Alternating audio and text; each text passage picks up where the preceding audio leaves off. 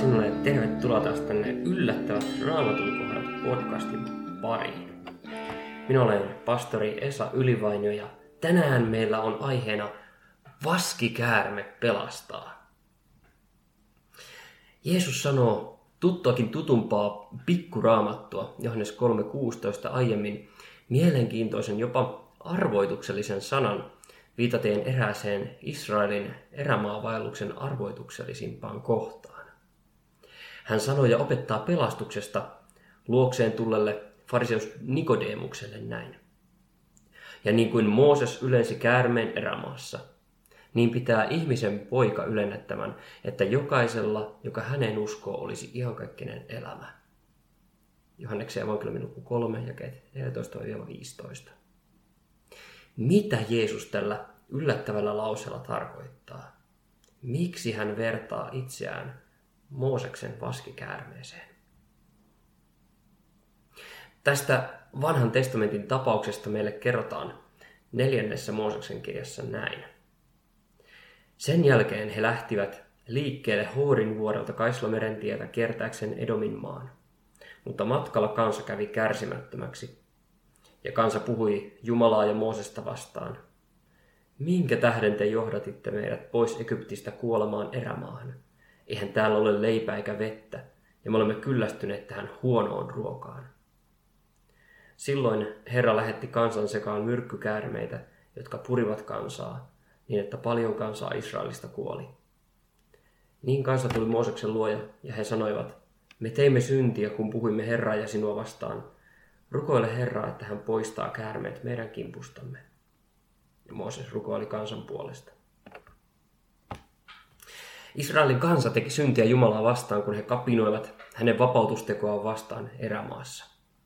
Jumala oli vapauttanut kansansa Egyptin orjuudesta ja nyt matkalla kohti luvattua maata kansa alati kapinoi ja nurisi. Synti ja epäusko on sitä, ettei Jumalalle anneta sitä kaikkivaltian kunniaan, Äh, mikä hänelle kuuluu, varsinkin meidän lunastajanamme ja pelastajanamme. Eikö Egyptiin palaamisen ajatus tarkoittanutkin vain sitä, että he eivät luottaneet Herran lupauksiin ja huolenpitoon, vaan turvasivat Egyptin vaurauteen ja epäjumaliin. Kansa halusi mieluummin takaisin orjuuteen kuin turvata Herran armoon. He halveksivat sitä ruokaa, mannaa, jonka Herra heille taivaasta lähetti, heitä siunaavana ruokana haikailevat sen sijaan vain Egyptin lihapatojen perään. Tästä rangaistuksena Herra lähetti kansan keskuuteen myrkkykäärmeitä ja paljon kansaa kuoli. Hädässään he nyt tunnustivat syntiinsä ja kääntyivät apua huutaen Mooseksen välimiehensä Jumalan kanssa puoleen. Mooses saa Jumalalta yllättävän sanan. Silloin Herra sanoi Moosekselle, tee itsellesi käärme ja pane se tangon päähän, niin jokainen purtu, joka siihen katsoo jää eloon. Niin Mooses teki vaskikäärmeen ja pani sen tangon päähän. Jos ketä käärmeet sitten purivat, ja tämä katsoi vaskikäärmeeseen, niin hän jäi eloon. 4. Mooseksen kirja 21, jakeet 8-9. Miksi Mooses sai tällaisen neuvon Herralta? Miksi juuri vaskinen käärme? Ja miksi Kristus käyttää juuri tätä kuvaa opettaessaan pelastuksesta kuolemansa kautta? Käärme edusti nyt kansalle kuolemaa ja heidän syntinsä seurausta. Se oli siis konkreettinen kuva Jumalan lain kirouksesta. Nyt Jumala käski Moosesta tehdä vaskesta, eli pronssista tällaisen käärmepatsaan ja kiinnittää se tolpan nokkaan kaikkien katsottavaksi. Kuka nyt ikinä katsoi tätä Jumalan vaskikäärmettä, hän jäi eloon. Kyseessä oli selvästi Jumalan armon väline – jokin konkreettinen asia, johon Jumala oli asetuksellaan liittänyt sanansa lupauksen pelastuksesta.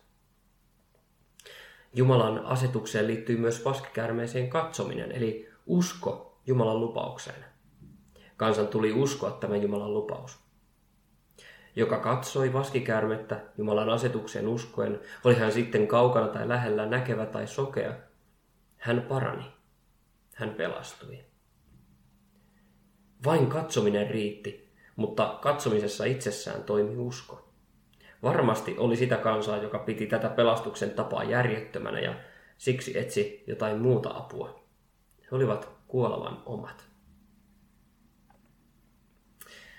Tätä kuvaa Kristus käyttää pelastuksesta, jonka hän hankkii kolkatalla kuollessaan ristillä. Vaskikärmeen tavoin hänet ylennetään ristille tolpan nokkaan. Ja tämä kertoo jotain myöskin meistä. Meidät samastetaan Israelin kansan kanssa. Aivan samalla tavalla kuin Israelin kansa olemme mekin syyllisiä kapinaan Herraa vastaan, kun olemme syntiä tehneet. Ja jo Aadamin lankeemuksen perillisenä synnin turmelemina syntyneet, ja siksi vihan ja lain tuomion ansainneet. Tämä lain tuomio on helvetin kadotus, ihan kaikkinen kuolema. Niin kuin roomalaiskirje sanoo luvussa 5 ja kesä 12, sen tähden niin kuin yhden ihmisen kautta synti tuli maailmaan ja synnin kautta kuolema, niin kuolema tuli kaikkiin ihmisiin, koska kaikki ovat syntiä tehneet. Ja psalmissa 51 ja kesä 7 David sanoo, katso minä olen synnissä syntynyt ja äiti, äitini on minut synnissä siittänyt. Koko olemuksemme on synnin läpäisemä niin, että päivittäin rikomme Jumalaa vastaan ajatuksin, sanon ja teoin, yhtä lailla kuin Israelin kansakin. Pyhä ja itsessään täydellisen hyvä laki sulkee meistä jokaisen ihmisen synnin alle. Mutta juuri sen tähden, että lain kautta tunnemme syyllisyytemme, kelpaa meille myös evankeliumin sana. Jumalan armo uskon kautta Jeesuksen Kristuksen sovituskuolemaan. Galattalaiskirja luussa 3 ja kesä 22 Paavali kirjoittaa, Raamattu on sulkenut kaikki synnin alle, jotta lupaus annettaisiin uskon kautta Jeesuksen Kristukseen niille, jotka uskovat.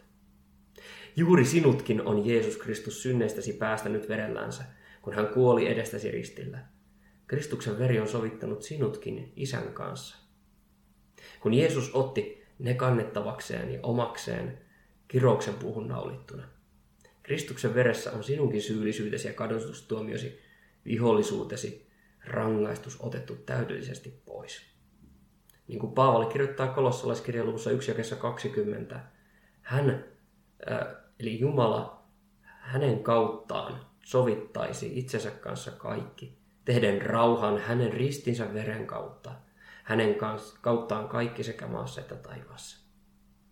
Uskon kautta saat tässä ja nyt ehdoitta omistaa armon anteeksiantamuksen kaikista synneistä vanhurskauden ja autuuden, jonka Jeesus Kristus on koko maailmalle, siis myös sinulle, jo ristillä verellään hankkinut.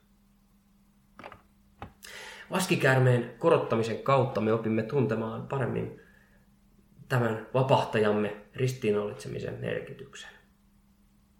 Apostoli Johanneksen kautta pyhä kirkastaa meille, että Mooseksen vaskikärme oli ennakkokuva Jeesuksen Kristuksen sijaiskuolemasta ristiinnaulittuna. Käärmeiden myrkky tuli kansalle kuolemaksi. Samalla tavalla paratiisissa luikerelleen käärmeen eli saatanan myrkky, hänen valheensa ja sen seuraus synti, on meidät jokaisen myrkyttänyt ja tuonut meille lain silmissä jyrkän kuoleman tuomion, lain kirouksen. Mutta tästä kuolemasta tuli Jumalalta Jeesuksessa Kristuksessa, meidän välimiehessämme, meille varma pelastus Esikuvallisesti Mooses korotti käärmeen kuvan tankoon, johon katsomalla kansa parani, ja tämä ennuskuva toteutui, kun laki tuomitsi Kristuksen maailman sijaiskärsijänä ja syntitaakan kantajana. Kristuksen ollessa käärmeen, siis koko maailman synnin kuva, samalla tavoin kuin Mooses on lain esikuva. Ristiin naulittuna hän on tullut sovittamaan koko maailman synnit verellään itse kiroukseksi ja synniksi käärmeen kuvaksi tehtynä. Selvästi ja voimallisesti tästä opettaa apostoli Paavali kirjeissään. Kalattalaiskirje 3.13. Kristus on nostanut meidät vapaiksi lain kirouksesta, kun hän tuli kiroukseksi meidän edestämme. Sillä kirjoitettu on, kirottu on jokainen, joka puussa riippuu. Ja toinen korittilaiskirje 5.21. Sen, joka ei synnistä tiennyt, hän teki meidän edestämme synniksi, jotta me tulisimme Jumalan vanhurskaudeksi hänessä. Efesolaiskirja 2, 15-16. Hän omassa lihassaan teki tehottomaksi säännöksinä olevan käskyjen lain, luodakseen itsessään nuo kaksi yhdeksi uudeksi ihmiseksi, tehden rauhan ja yhdessä ruumissa sovittaakseen molemmat Jumalan kanssa ristin kautta, kuolettaen siten vihollisuuden. Niin kuin myrkky silti pysyi käärmeen puremassa israelilaisessa, niin pysyy meissäkin syntimme kuolemaamme asti. Mutta sen tuoma kuolema, meidän rangaistuksemme, on siirretty ihmiseksi tulleen Jumalan Jeesuksen niskaan, kun hän ristillä kuoli. Siellä kuoletettiin myös sinun kadotusrangaistukseksi yhdessä hänen kanssaan. On tärkeää muistaa, että me muutu itsessämme yhtään pyhemmiksi tai synnittömämmiksi edes uskossa ollessamme. Mutta täysin syntisinä saamme silti olla samaan aikaan täysin autuaita, vanhurskaita ja pyhiä, eli isän edessä taivaaseen kelpaavia, hänen ainosyntyisen poikansa, Jeesuksen Kristuksen veren perusteella. Maailman synnyksi tehtynä synnitön Jeesus Kristus on meidän sijaiskärsiämme, käärmeen kuvana, välimiehenämme, ripustettu kirouksen puuhun kolkata ristille, jotta sinulla olisi uskon kautta iankaikkinen elämä. Tämä on raamatun ilmoittama totuus. Tämä on pikkuraamattu. Kuten vaskikäärme oli Jumalan antama armon väline, pelastuksen välittäjä syntiselle kansalle, samoin hän on antanut meille armon välineet pelastuksen välittäjäksi Jeesuksessa Kristuksessa. Nämä arvonvälineet eivät enää ole vaskisia käärmeenkuvia, vaan ne ovat Jumalan sana, pyhä kaste sekä Herran pyhä ehtoollinen, josta Raamattu puhuu, että niiden kautta meidät liitetään osallisiksi Jeesuksen kuolemasta ja ylösnousemuksesta.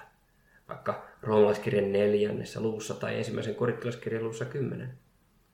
Meidät puhdistetaan kaikesta synnistä niiden kautta Jeesuksen verellä. Ensimmäinen Pietarin kirja luku 3 ja 21, Hebrealaiskirja 10, ja 22-23 ja ensimmäinen Johanneksen kirja luku 1 ja 7. Siinä meidät pyhitetään täydellisesti Jumalan valtakunnasta ja iankaikkisesta elämästä osallisiksi. Niin kuin Jeesus sanoo Johannes 17.17, 17, että hänen sanansa pyhittää meidät totuudessa. Siinä meillä annetaan usko, niin kuin roomalaiskirja 10.17 sanoo ja tehdään Jumalan temppeleiksi, niin kuin ensimmäinen korittilaskirja 3.16 sanoo. Näissä armon välineissä meillä on uskomme kohde. Niissä meillä on läsnä autuus ja pelastus. Kristus itse meidän tykönämme tulleena ja hänen verensä armo, jonka hän meille jakaa. Niissä meillä on pelastus ja suoja kaikkia syntiä ja kuolemaa käärmeen myrkkyä vastaan. Näihin armon välineisiin me tartumme uskolla Uskon kautta katsomme Kristukseen, samoin kuin Israelin kanssa katsoi vaskekärmeeseen, ja omistamme pelastuksen, jonka hän meille sanassa ja sakramenteissaan tarjoaa. Suunnattoman suuri aarre, hieno yllättävä raamatun kohta ja suuri evankeliumin kallis totuus. Jääköön tämä Jumalan armo ja hänen armon välineensä sinua suojelemaan syntiä, kuolemaa ja perkeleen myrkkyä vastaan. Tänäkin päivänä. Jää Herran